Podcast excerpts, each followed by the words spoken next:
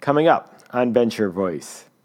The way you make a comedy writer is you take a kid and you fuck him up just enough so he's almost a serial killer, then you pull your punch a little bit. I'm glad, let me put it this way I'm glad that some people now are going to festive parties and having a good time. That's a good thing. just step in the right direction. This is Greg Galant. Welcome to Venture Voice. Happy holidays. I'm excited to bring you a special holiday edition of the podcast. Actually, not just any holiday, this is a Festivus edition of Venture Voice. Now, many people know Festivus from Seinfeld. It was featured in the hit TV series in the episode The Strike. The premise, and, and go look it up on YouTube, you can find all the clips there. But basically, the premise is that George's dad, Frank Costanza, who's played by the legendary Jerry Stiller, invented a holiday called Festivus, a Festivus for the rest of us that featured airing of grievances, feats of strength. When I was growing up, I loved that show so much. I even did a, a celebration in college with some friends and then did a, uh, a couple Festivus celebrations at my apartment. I always felt it was hilarious. But it turns out Seinfeld did not invent Festivus. In fact, it was invented all the way back in 1966. I guess still pretty young as far as holiday traditions go, but it was invented by a writer named Daniel O'Keefe. He celebrated it with his family, and it wasn't famous. It was just something that he and his family did. No one else knew about it. it was done for decades. And then his son, Dan O'Keefe, ended up becoming a TV writer, and he ended up becoming a writer on Seinfeld. As you'll soon hear, Dan's my guest today. I tracked him down. He didn't want to make this into a show. He wanted to repress this childhood memory, but the crew on Seinfeld found out and they insisted he write it into a show. So he wrote it, didn't think anything of it, and it became one of the most famous Seinfeld episodes ever and is, of course, something still remembered to this day this was a real treat for me. I love Seinfeld. I, I watched the show religiously growing up. And one great honor of my life was in the award show I produced, the Shorty Awards.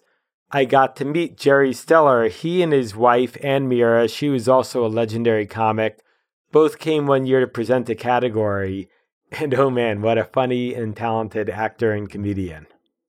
As a bonus, it turns out Dan O'Keefe ended up working on the show Silicon Valley, the hit HBO show parodying Silicon Valley.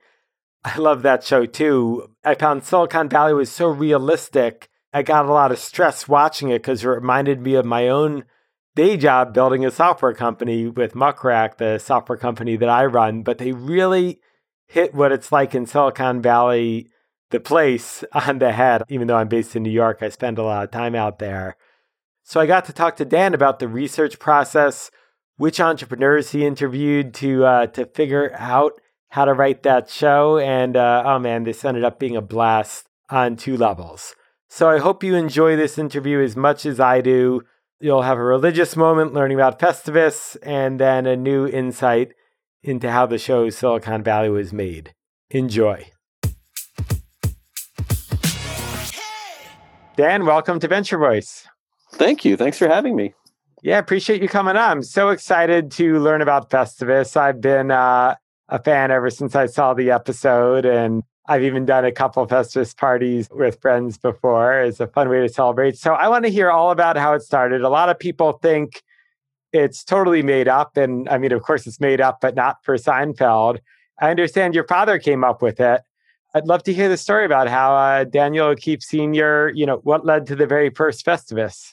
It was originally a word that he coined in the sense that you know it was used a proper noun indicating a, a, holiday and it was designed originally to commemorate his first date with my mom i believe the story goes and then it sort of metastasized into this weird thing he celebrated with his family through the 70s and 80s and his personal quirks of being a overeducated alcoholic from a very working class background who was out of his mind and obsessed with samuel beckett led to have some the actual original holiday to have some very odd quirks like using an ancient cassette recorder he had liberated from the Reader's Digest, where he worked to tape record all of us talking about the previous year and then playing them the next year and then playing the tapes of us listening to it, as in the play Krapp's Last Tape was a feature of it. It was very, it seemed normal to me at the time because I, as long as I can remember, there were we had Christmas. You know, there's a misconception that it somehow re- replaced Christmas. No, we celebrated.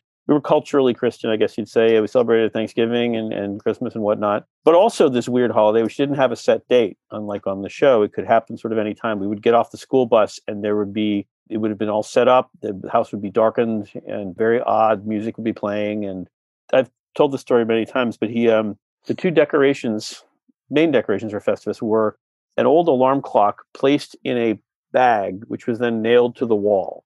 Now the nail stayed there, and he, ended up just hanging the bag. I don't know what that means. That was a symbol of the holiday, but when I asked him, he told me that I wasn't allowed to know that, which is very alarming to say the least. I can only speculate, uh, or actually, I don't want to. And the other one was a sign that says "fuck fascism," which is uh, perhaps more apropos than ever right now, which would go up on the mantelpiece. That didn't make it into the show, obviously. And it was just very odd. And I learned at a young age that you didn't talk about it outside of school because people thought me and my brothers were weird enough as it was. So it became sort of this shame that we kept. There was a tacit agreement never to talk about it with anyone else. And even, even as we went off to college, we sort of informally decided, let's just never mention this again. To the point where I had literally forgotten about it when my younger brother opened his mouth at a party and mentioned in front, you know, near the Seinfeld head writers, Schaffer, and Mandel, this strange holiday. And, and then they uh, invited me to meet them at this diner in Hollywood, and they made it so that they were trapping me in this booth. And they began peppering me with questions about it. And I was sort of embarrassed, but I explained it. And then they said, well, we think it, it should be part of an episode. And I tried to dissuade them from this. It seemed like a terrible idea. It was just embarrassing to me and seemed insane and not in a, in a good, quirky TV way, but in like a sad, creepy, dysfunctional way. And uh, they said, well, look, Jerry thinks it's a really funny idea and wants to do it. And it can either be in your episode or in someone else's. And I figured if this disgrace tied to my DNA had to be televised, I might as well at least get a script fee out of it. So um, the episode was called The Strike, and it was co written by myself and Alec Berg and Jeff Schaffer. I held out hope that because there were so many different moving parts in that episode, there were actually five plots, not four that the Festivus one would be left on the cutting room floor and just be edited out. No such luck. Somehow it managed to stay in there and sort of tie the other plots together. And I did not think the episode would go over well. This was 1990, late 97. So we would get on these primitive bulletin boards after the show aired on the gigantic computers they had at CBS Radford a lot then and, and look at people, you know, posting quick capsule reactions and people seemed to be kind of confused by it and i had gotten off lightly. And the fact that i mean i was a tiny little footnote on that show. I had a freelance season eight and then i was on staff season nine. I wrote a few episodes. I had my, my name on a few episodes but i was just the most insignificant part of that so you weren't a staff writer at this time. You were kind of a freelancer for seinfeld. No no no. You misunderstand me. The festivus episode aired season nine. Season nine i was a story editor and then an executive story editor. I was a low level writer. Season eight previously i had written as a freelance an episode called The Pothole, which I ended up sharing credit with with Steve O'Donnell, former head writer for the David Letterman show. And be, I guess because that seemed to work well, they, I was then lucky enough, unbelievably lucky enough, to get hired as a full time writer for season nine. But that was my only, I only worked there for basically, at most, you could say two years. And had, you know, that show is a landmark, but, and I had virtually nothing to do with it. But somehow this ridiculous episode has gotten traction and people it's almost offensive to me that when people think of Seinfeld, that's one of the first words that spring to their minds. Like, I, I, don't deserve that. That's not earned by me. That is this thing that my dad made up that I was that got sucked into the show against my better judgment. That's what people are talking about in, you know, instead of the dinner party or the Chinese restaurant. I know they talk about the Chinese restaurant, but no one talks about the dinner party, which is a great episode. It's a source of embarrassment for a variety of reasons because of that, because it still bemuses me that people find it so fascinating and it's greatest sitcom of all time. There's a lot of things to fetishize about it. I don't really see why this is one of them, but you know, have at it, folks. I have a lot more questions about the Seinfeld process, but first, just going back to your childhood. Do we have to? I think I may have a breakthrough at some point. It, um, there might be crying. We'll get to that soon. That's what this podcast is all about. So, you were saying it's a floating holiday, but would you have advance notice of which night it was, or would it just you'd get off the bus and that's when you found out it was surprise Festivus? We we woken up in the middle of the night. It could happen any time of day, any day. Just that shit got weird all of a sudden. And it was like, oh, I mean, every once in a while, my dad my dad would tease us by saying, you know, it's starting to look a lot like Festivus, and that could mean it could be in an hour, but it could also be in like a month. Not only did it not have any set time, one year we didn't have one. One year we had two the rules of logic did not apply. It bent time and space around it. What do you think drove your father to do it? I mean, was it, do you think that he thought it'd be developmental for you and your siblings, or did he just think it'd be a fun thing to do? Or no, I don't think that. I think that, I mean, ostensibly his cover story was that he wanted a holiday. He had initially intended to become a, a Jesuit priest and had become disillusioned and left the Catholic Church. So he wanted a, a religion that did, was not the celebration of a dead guy's birthday, that was not inherently religious or commercial. So he made it up. But you know, I think it actually it stems largely from mental illness and a love of Samuel Beckett, which oh, have a you know with that Venn diagram. There's some overlap there. He wanted to invent a holiday. He felt like it. He had a captive audience. It was cathartic for him. I think it was mostly us sitting around. We had a dinner that was even more peculiar than usual, with strange symbols on the walls and like weird there was this record he played over and over again, which was this Italian novelty pop music from the late 40s. And it was of like a, essentially it was Alvin and the Chipmunks. It was this grown man, and you heard these like strange, distorted voices, which were meant to be, I don't know, maybe they were supposed to be chipmunks, or maybe they were supposed to be, I don't know. I have no idea what it's supposed to be, but it sounded very much like an Italian version of Alvin and the Chipmunks, where Alvin was yelling at the chipmunks. It was like carny music. It was just super creepy, but then also it wasn't as bad as the the Irish Republican Army terrorist ballads that were also being played, which had these lovely melodies, but the lyrics were all like, but the bullets tore his flesh in two, yet he cried with voice so sure, revenge. I mean, it's, it's horrible stuff. It's just very strange music, very strange practices. Looking back at your childhood, how, how do you compare your memories of Festivus to Christmas, Thanksgiving? Do you look back at it more fondly or less fondly than, let's say, Festivus first Christmas? Uh, what's the Greek definition of catharsis? Inducing terror and pity there was certainly weird stuff that went down at the other holidays, but that was the, the, locus of the majority of the weirdness often seemed to gravitate towards the Festivus holiday in my house. How do I look back on it? With a mixture of confusion, resentment, relief that I no longer celebrate it, uh, just amazement that it ever happened, gratitude for the occasional residual check that still trickles in after many years for 11 cents or so. It's a complicated uh, legacy to this strange pop cultural sub footnote of the late 90s. What was the last Festivus that you'd celebrated with your own family? Known as the Secret Festivus. So I was home from college for the summer. New York was like 90 degrees. And my father was following me and my brothers around, like asking us questions about how the year had gone. He was wearing a gigantic moth eaten overcoat, like a flasher in a cartoon. And it became clear that from the types of questions being asked that he had somehow hung the tape recorder on a makeshift rig inside the jacket and he was taping us trying to do festivus without us knowing it because by that point we had said we're not doing that anymore. So that was uh, the hidden festivus or the secret festivus my brothers occasionally called it. I don't know if you ever spliced that together. I just remember that i think i just left the house and just walked downtown to get away from it i think. Are you still in possession of the tapes? I may. That's possible. This could be a great podcast series do you really want to hear an eight year old me crying? It's not uplifting or amusing, really. Uh, yes, they are held at a secure location. They exist. They were uh, remastered to CD, and apparently the my mom had it done. She said the guy who remastered, who you know switched them over, this was ten years ago or more, from these ancient cassettes, was weirded out because he had listen to them while it was happening. So my understanding is the I just googled uh, Festivus right before he got on. And I saw Google even puts a pole on the left side of Google when you Google Festivus. But I understand the Festivus pole and the pizza string, those were inventions for the show. The Festivus pole was a joke that Jeff Schaffer made. We're talking about how to construct the holiday scene, and I talked about what what actually happened. And I think Berg said, "We can't do that. That's horrifying. We need to, to make it sort of funny." And Jeff suggested a pole instead of a, a tree, and that survived. I suggested the feats of strength, there was generally not violence that broke out at these things for the most part. Every once in a while, there was a little brother on brother violence, but the feats of strength was a joke I pitched, not thinking he would get in. The idea of wrestling your father. I mean, certainly that was in our minds, was at any point this man could leap on us and we'd have to, you know, defend ourselves. Yeah, that was a joke I came up with. what was the third one? There was a pole, there was a feat of strength, and uh, oh, the airing of grievances. That was another joke of mine, which was actually real because a lot of the original holiday was complaining about. It was talking about the year. It was a celebration of the year, but mostly it was talking about how terrible the year was. And every Festivus had a theme, and the names of them were extraordinarily depressing. One of them was "Is there light at the end of a tunnel?"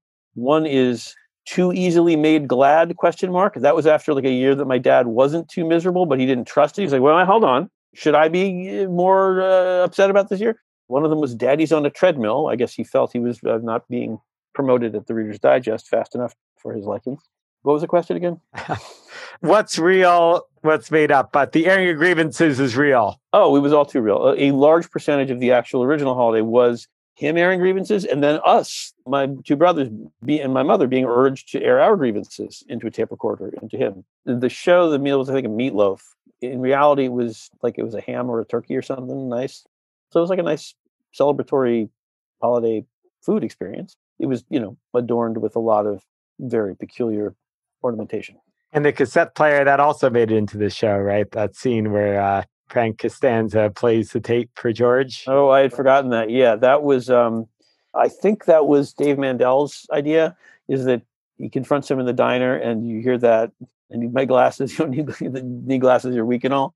Yeah, I'm pretty sure that came out of the fact that I mentioned that dirty old tape recorder that still had the sticker "Property of the Reader's Digest" on it that he was always waving around. Yes, that's where that came from.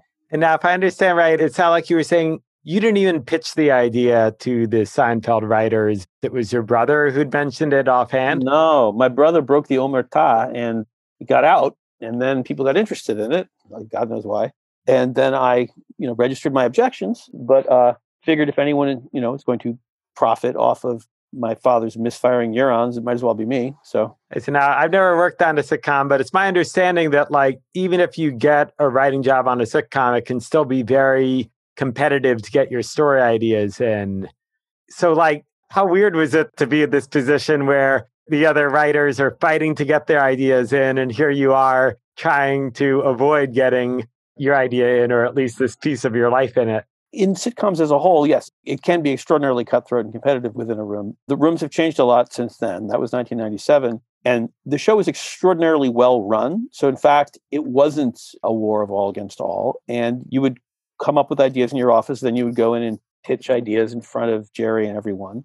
And the ones that were generally liked, once you had a certain critical mass, you would say, okay, go off and outline those, beat them out. You bring me back a whiteboard. It wasn't a, a room written show where everything, where there's just one big room with everyone in it all the time, and people just shout stuff, and the you know the loudest stuff gets on the board, and then what's on the board gets turned into dialogue on the screen, and you know that is uh, a war of all against all, or can be. This was very well run. There were different types of rooms. There were story rooms, there were rewrite rooms, or punch up rooms, and it was brutally difficult, but it was extraordinarily well run, as I said, and uh, that was not allowed, and for good reason. It was uh, not not that it wasn't every slightly acrimonious, but uh, I was one of the you know I was very low down, but I was just thrilled to be there. So I, I wouldn't might not have even noticed that, but the general thrust of what you're saying is correct, which is that normally one agitates for one's ideas to be included in a sitcom that one works on. In this case, I made an effort to try and stop something that I was connected with from being approved to be shot and aired. That doesn't happen a lot. When you did pitch an idea, or when anyone pitched an idea on that show, was it just to Jerry Seinfeld and Larry David, or was it to both of them and, and other? When I was there, Larry David left the show after season seven. My freelance was season eight, and then I was there full time season nine. When you pitched ideas, I think actually it, it, was when any individual writer wanted to come in and throw ideas around, it was Jerry and it was the top producers. It was Jeff Schaffer, Alec Berg, Dave Mandel, and I think possibly Spike Feresten, Andy Robin. No, it was actually even smaller than that. And it was generally Jerry with, you know, input from the others who would say, yes, that idea, that idea, not that, that, that, that, that. Take those three, find a fourth, come back with a beat sheet showing me, you know, how each of them begins and ends. And then once that's approved, go and knit them together in a series of scenes such that you have an A, B, C, and D story, you know, weaving together and coming together pleasingly at the end. So no, it wasn't everybody. When we had a script that needed to be made a lot funnier quickly, then the entire uh, we had I think the writing staff was maybe 11 strong total. I could easily find out, but I'm too lazy. Uh, I have a phone right here. I could IMDb and just look, count the names. Uh, I mean, I, I, should know this. And then we would just pitch on jokes to beat jokes that were in the script, you know, additional stuff.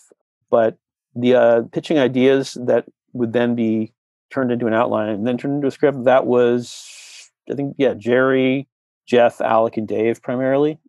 And they were the ones who would say, go off, okay, those are good. Go do something with that. Or no, none of that works. Go figure out something else. How would they tie together? I mean, I just rewatched the episode and prep for this, and it's amazing how, like you were saying, there are four or five different storylines.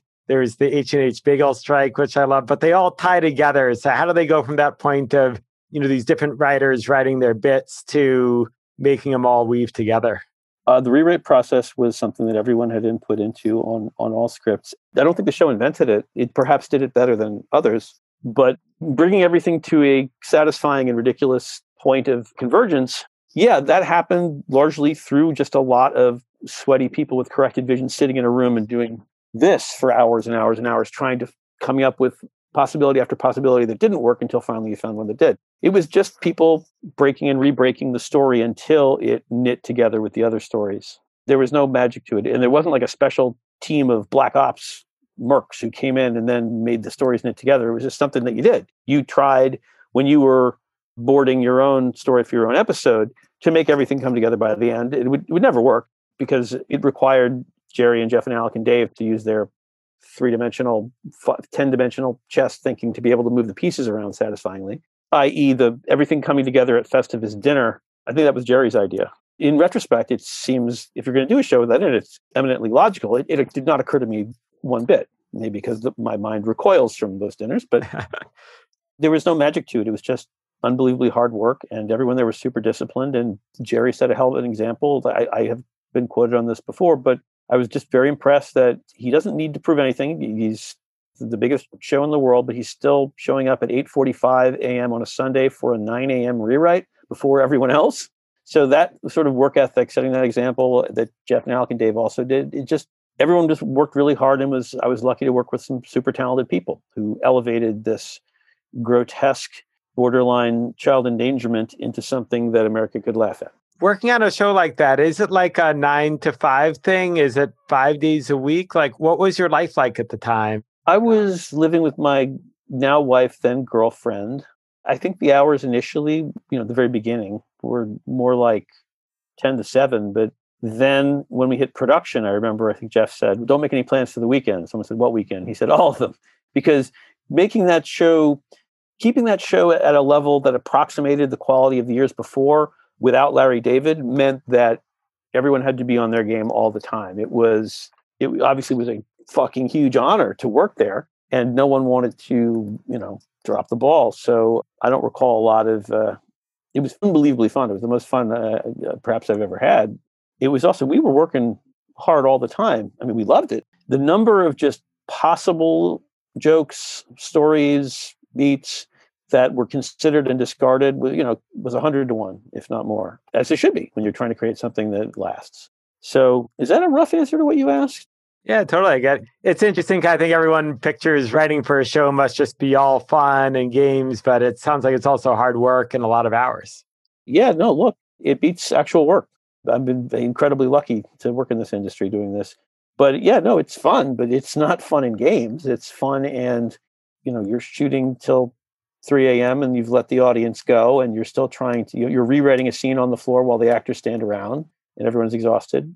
And that was, you know, Seinfeld was a multicam with a lot of outside shoot days that were then edited in. So it was, a, in theory, maybe a hybrid. I don't know what you call it today, but it's just as hard in a different way on the streaming half hours, the cable half hours, eh, and the streaming half hours I've been working on for the last 10 years or so, things like Veep and Silicon Valley, where, you know, there was season one of Silicon Valley.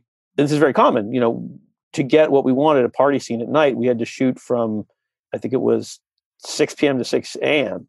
on a mountain, you know, and it was freezing. and uh, it's work, it's a good living, but uh, it's not easy by any stretch of the imagination. It just occurred to me now, uh, you know, one of the plot lines in the Festivus episode is George is reluctant to tell his boss about Festivus, but he just has to to get himself out of a bind. Was that meta? Was that because you were reluctant to tell your uh, head writers about Festivus and let it be worked into the show? I don't think so. I think that was more that Jeff and Alec were really mad that Castle Rock Communications gave as a holiday present a card that says a donation has been made in your name. I believe the point in the show was how do you know that? And B, even if it is, what kind of fucking present is that? And Castle Rock's their production company, right? Yeah, right, right, right. So that story was played out with George resenting that and then inventing the Human Fund. And then once called on that, this was an example of one of those beats tying things together. I think it was Alec who said, okay, let's let him fall back on Festus. That actually led to that plot, you know, putting its tentacles through the rest of the show so that it couldn't be edited out. Because to get out of a lie, he, he invokes this childhood shame that he's been rejecting up to this point that inexorably draws everyone to this ridiculous dinner.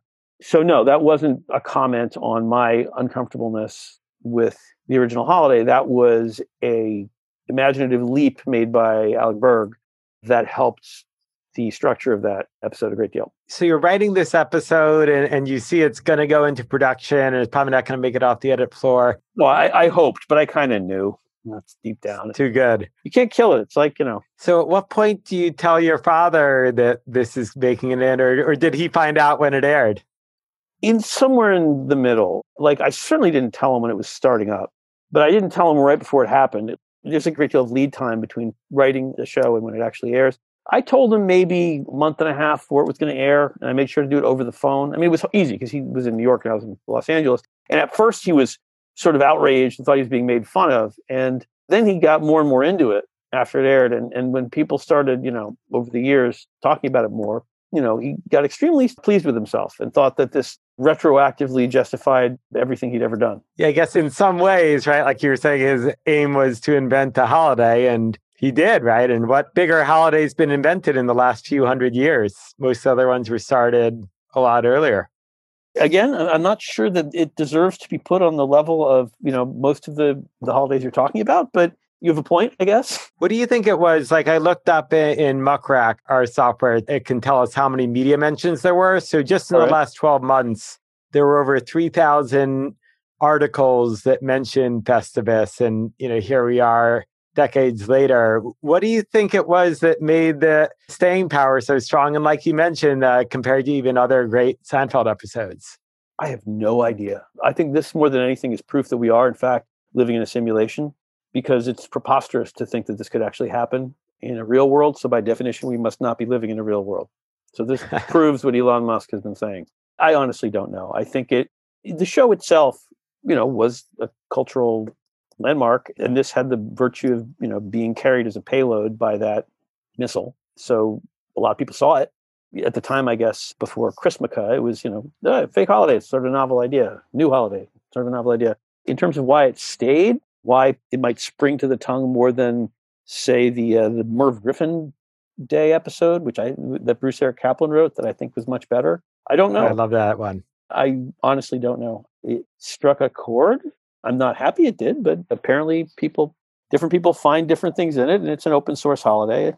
It technically the rights to the holiday are owned by Castle Rock Communications. So anytime someone suggests that I start a foundation or something, I just like, well, I have an excuse, which is that I, technically don't own it anymore, which is a great relief to me because that was a long time ago, and uh, it's nice that people still. It's nice and weird that some people seem to still celebrate it, be interested in it, what have you but it has never stopped being a source of confusion why it was anything more than a passing reference in a forget a largely forgettable episode. I mean, the, the other plots were all better.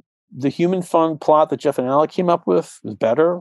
Dave Mandel's, uh, I think it was his pitch, the H and H Bagel strike plot. I used to live around the corner from H and H Bagels on the Upper West Side a million years ago. Uh, the Two Face plot that I pitched, I think, was also better, although we had trouble shooting it. A lot of it actually, I think, is Jerry Stiller because he was just so good. And the, the way Jerry Stiller and uh, Michael Richards and Jason Alexander just played that, they were just so funny. My dad was, you could argue, sort of like an Irish Frank Costanza with a PhD and a drinking problem. So it was a natural fit. They just sold the hell out of it. I would say the performance was a great part of it. That scene in the diner where he's waving the, the tape recorder and George actually runs away. That, I mean, it's a great scene. They elevated the original material. And by the original material, I mean that portion of my life.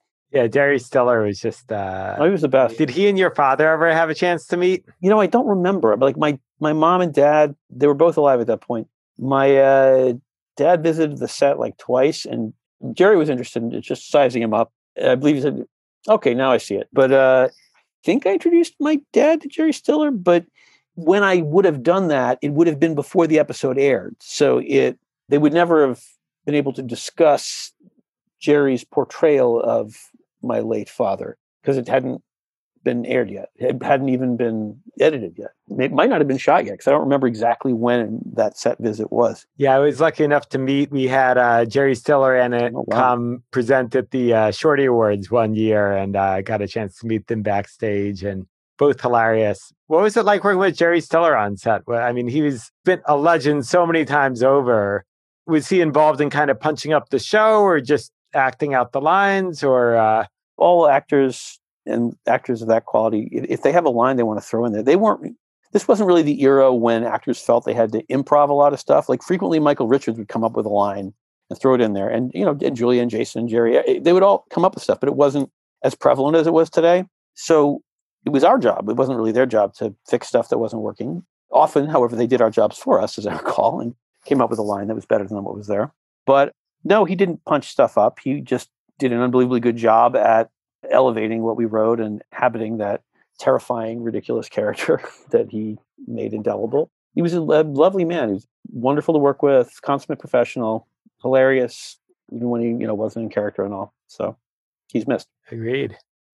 Just shifting gears, uh, I have a lot of people who listen to this podcast who are tech entrepreneurs, and of course, we all love Silicon Valley. How do you come to work on Silicon Valley, and what's that experience been like? I loved working on Seinfeld. That was a, an honor. The most fun I've ever had in TV was working on Silicon Valley. And that was because Mike Judge created it and he brought on Alec Berg to run it with him. And Alec brought me on. And I was there from when we reshot the pilot for the first four years of the six year run. And it was crazy. It was um, early on, Alec thought we needed to. Mike worked in tech, but it's, it's such an unbelievably specific culture and to lampoon it properly, you actually need a very granular knowledge of the way it works. And it's not like any of the writers were big coders.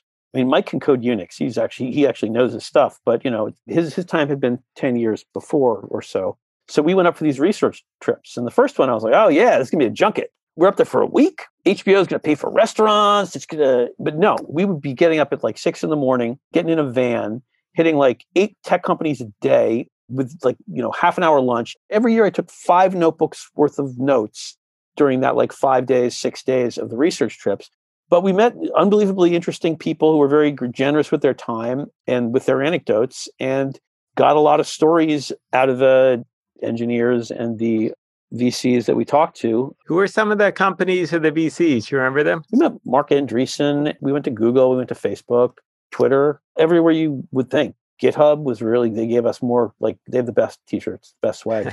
and people were, yeah were, were super nice even before we were a thing. And you go in there wasn't just talking to the ceos you'd grab an engineer you'd grab kind of the people. Some places the ceo wanted to come say hi not all that many. Roger mcnamee was a real friend of the show brilliant man and uh, obviously a lot of what he said has come true and was super giving of his time and we had some amazing dinners with him and, and some of his friends. And Reid Hoffman was incredibly generous to the show with his time and his ideas. There was a Twitter CEO who came and actually sat in the room as a consultant, like seasons three and four. It was awesome. Oh, that was Dick Costolo, right? Yeah, Dick Costolo is, is, hilarious. He was actually the very first guest I ever had on this podcast. Oh, really? He's hilarious. In 2005, before Twitter even existed, he had his first startup FeedBurner back then. The weird thing is, he was used to be, I think, he used to be a stand-up so we had him in the room because of his peerless knowledge of how the town worked and, you know, anecdotes that we could turn into stories. I mean, look, there's a, almost one for one of like Hollywood weirdnesses and Silicon Valley weirdnesses. So a lot of weird shit that happened in Hollywood, we were able to just transplant. But a, a lot of the stories came from places like him. My point is that we brought him in there because, you know, as a consultant, but he was pitching jokes that got in because he was super funny because he was stand up, which was really cool. So there was one woman at Twitter who uh, had been in a startup in Boston, and I think we got something like eight stories over the course of just my four years there out of just her anecdotes. like the story about that if it's better to be the only woman at a small tech company than one of two because there's this creepy pressure to be friends otherwise never occurred to us she was a gold mine i can't remember her name and again unbelievably pleasant with her time. I, she was at twitter at the time. She ran a division there. I, I forget which one because i don't i uh, sort of understood tech for four years while i was on silicon valley. And then you know like flowers for algernon that it all sort of receded. And now i i can operate this device here moderately well. But other than that so yeah, Silicon was was was a blast. Got to work with Alec again for the first time since Seinfeld, and he's a genius, and Mike is a genius, and it was just the cast is amazing. It was in, just a great, great experience. I absolutely loved that job, and every second I was on that show. Now that was brutally hard to do, though. That was maybe the hardest show to write I've ever worked on. It was just really. It took about three throwouts of the existing build before we got anything to a place where it was actually shootable. And frequently we, we beat a whole story out that seemed to work. And then we realized it wasn't all that interesting. We had to compress it into the first third and then, you know, find logical conclusions for it. And it was brutally difficult to write, unbelievably satisfying, and the most fun I've had in Hollywood. It's funny. I, HBO sponsored the Shorty Awards that year. So I got, they invited uh, us over to HBO to watch the pilot. And we had to watch it there because they weren't giving out copies. I remember I was skeptical going into it because I'd seen a lot of people try to parody that the tech Silicon Valley culture, and they would always just get so much stuff wrong that as someone who's who runs a software company, I'd always be like, that's unrelatable. And then I remember watching it, I was like, oh man, this is like so accurate and so incisive that I was blown away. We weren't trying to parody anything. It was satire, it wasn't parody. And I think it was all made possible when Mike and Alec realized what we need to do is write this like a drama with jokes. We need to treat this. There was another show that launched at the same time with a very fine cast, uh, Ed Begley Jr. playing the VC called Betas. And that was Amazon. And that was, I saw it, it was fun. It was sort of slight. It didn't delve all that deeply into the nitty gritty of, I mean, it, sure, there were stories indicating that a certain level of research had gone into it. But, you know, our VC season one was much more peculiar and was had some of the peculiarities of many names you would know. Whereas uh, Ed Begley Jr., though a magnificent actor, played a re- creepy rich guy who was very funny, but you know, it could have been a creepy rich guy who was very funny in any number of professions. And the credit goes again to Mike and Alec for just drilling down relentlessly on what the real was and the amount of consultants who came in and out of that. There's a guy named Jonathan Dotan who, who is a consultant on Silicon, and he's done some writing and he started a number of companies. And he was not only a consultant, but a liaison to a whole bunch of consultants. And I've never seen a show where that much research was done. It, but it was in order to do what you just said, which is to get it right. Because the more specific you could, you could get, like that whole ridiculous tabs versus spaces arguments, we could do a relationship story in which, you know, someone who is that invested in, you know, one side of that could blow up a perfectly good relationship over coding that actually nothing is at stake. Doing one more, rather than the other makes no appreciable difference, according to most neutral observers, as I understand yeah, Right after that episode came out, I was talking with my co-founder and CTO, and he was telling me how passionate he was about whichever one he uses and how he he would tolerate somebody else on the team using the other. Yeah, we didn't. The thing with that one is that, as I recall, none of us bought it. We were like, people are fucking with us. No, this is, can't be real. But no, people with advanced degrees, with you know ridiculously high IQs, who've accomplished amazing things in business and computing, got all bent out of shape about it to an irrational degree. And smart people behaving irrationally is, is a lot of comedy in that. And going up, you know, to me, in a way, I always thought Silicon Valley was like kind of the perfect follow on show to Entourage, where Entourage kind of nailed the LA culture. And then I mean that as a compliment in the sense that it kind of not only was a comedy, but kind of captures a business. That Entourage gave you kind of a look at what how Hollywood worked. I mean, I never worked in Hollywood, so I can't tell how accurate it is. I think it may have captured a very small slice of how one part of Hollywood works, but most people's experience of Hollywood is more gritty and peculiar and less glamorous.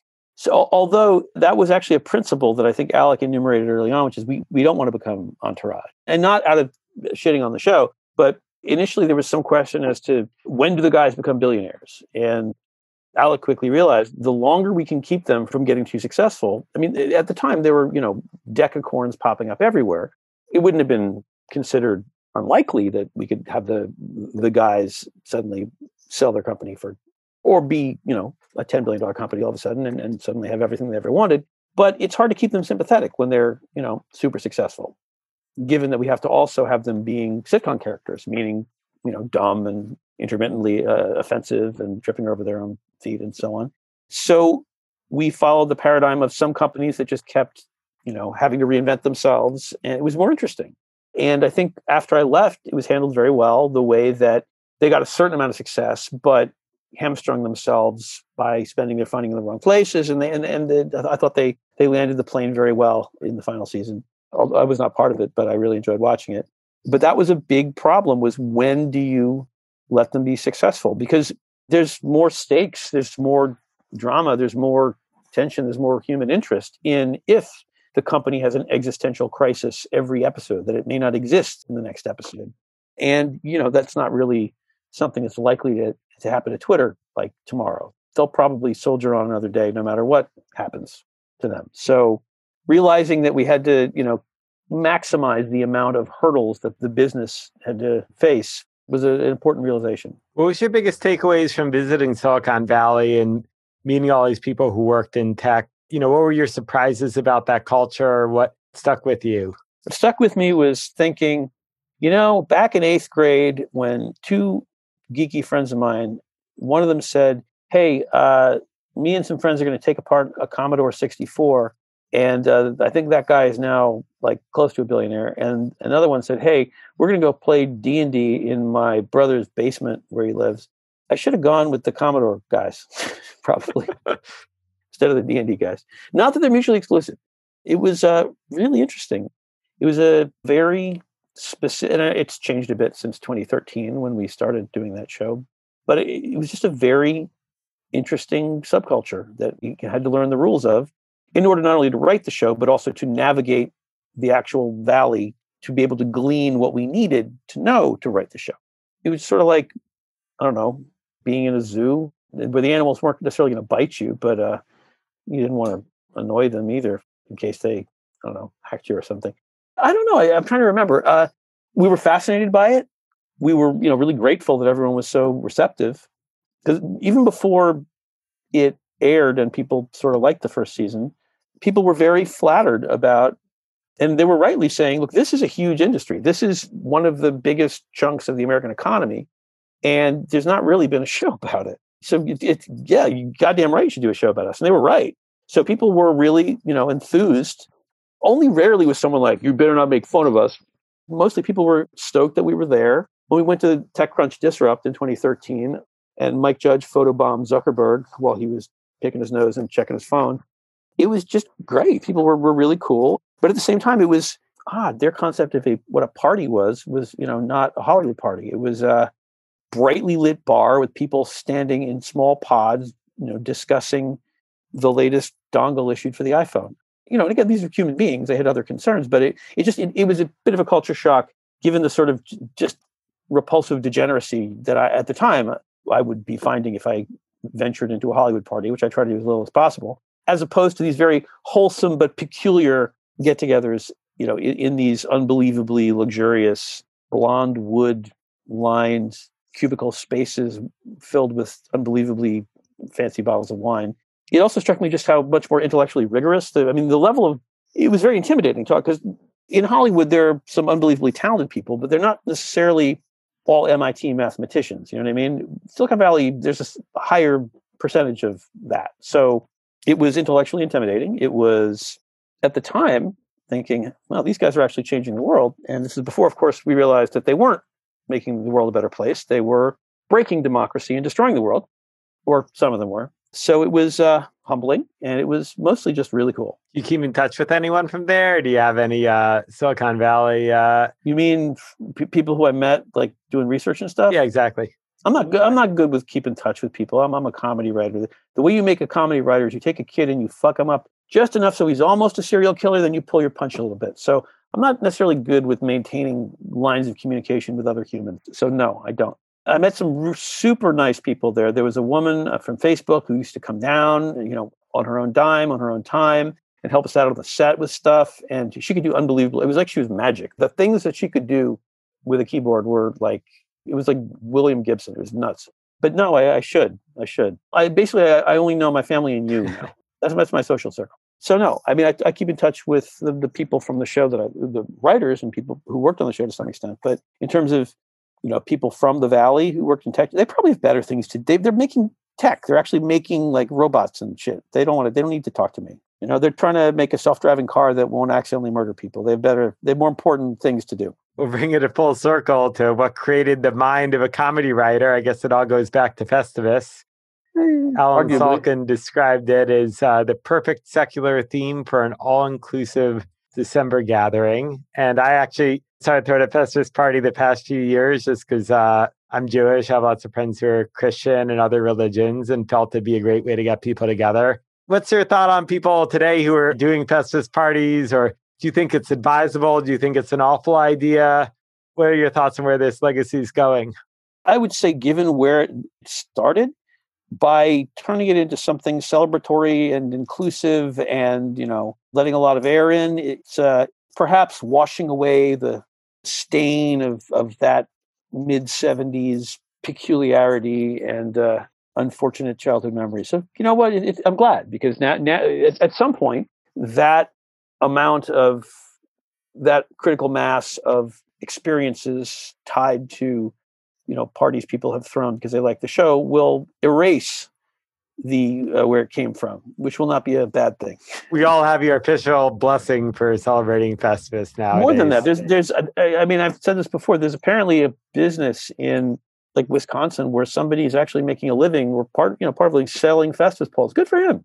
That's fantastic. I've Ben and Jerry's did a Festivus flavor of ice cream uh, like a few years ago, maybe more than a few years ago. That's great. It's uh, open source. Anyone can do anything with it. I mean, other than, you know, Castle Rock technically owns the name and could theoretically sue everyone involved, but I doubt that will happen. So, yeah, no, have at it. Uh, more power to you. I'm glad, let me put it this way I'm glad that some people now are going to Festus parties and having a good time. That's a good thing. Just step in the right direction. Great. Well, Dan, thank you so much for telling this story. We'll make a uh, great donation in your name as a thank you. And I hope you have a wonderful holiday season in Festivus yourself. Thank you. Right back at you.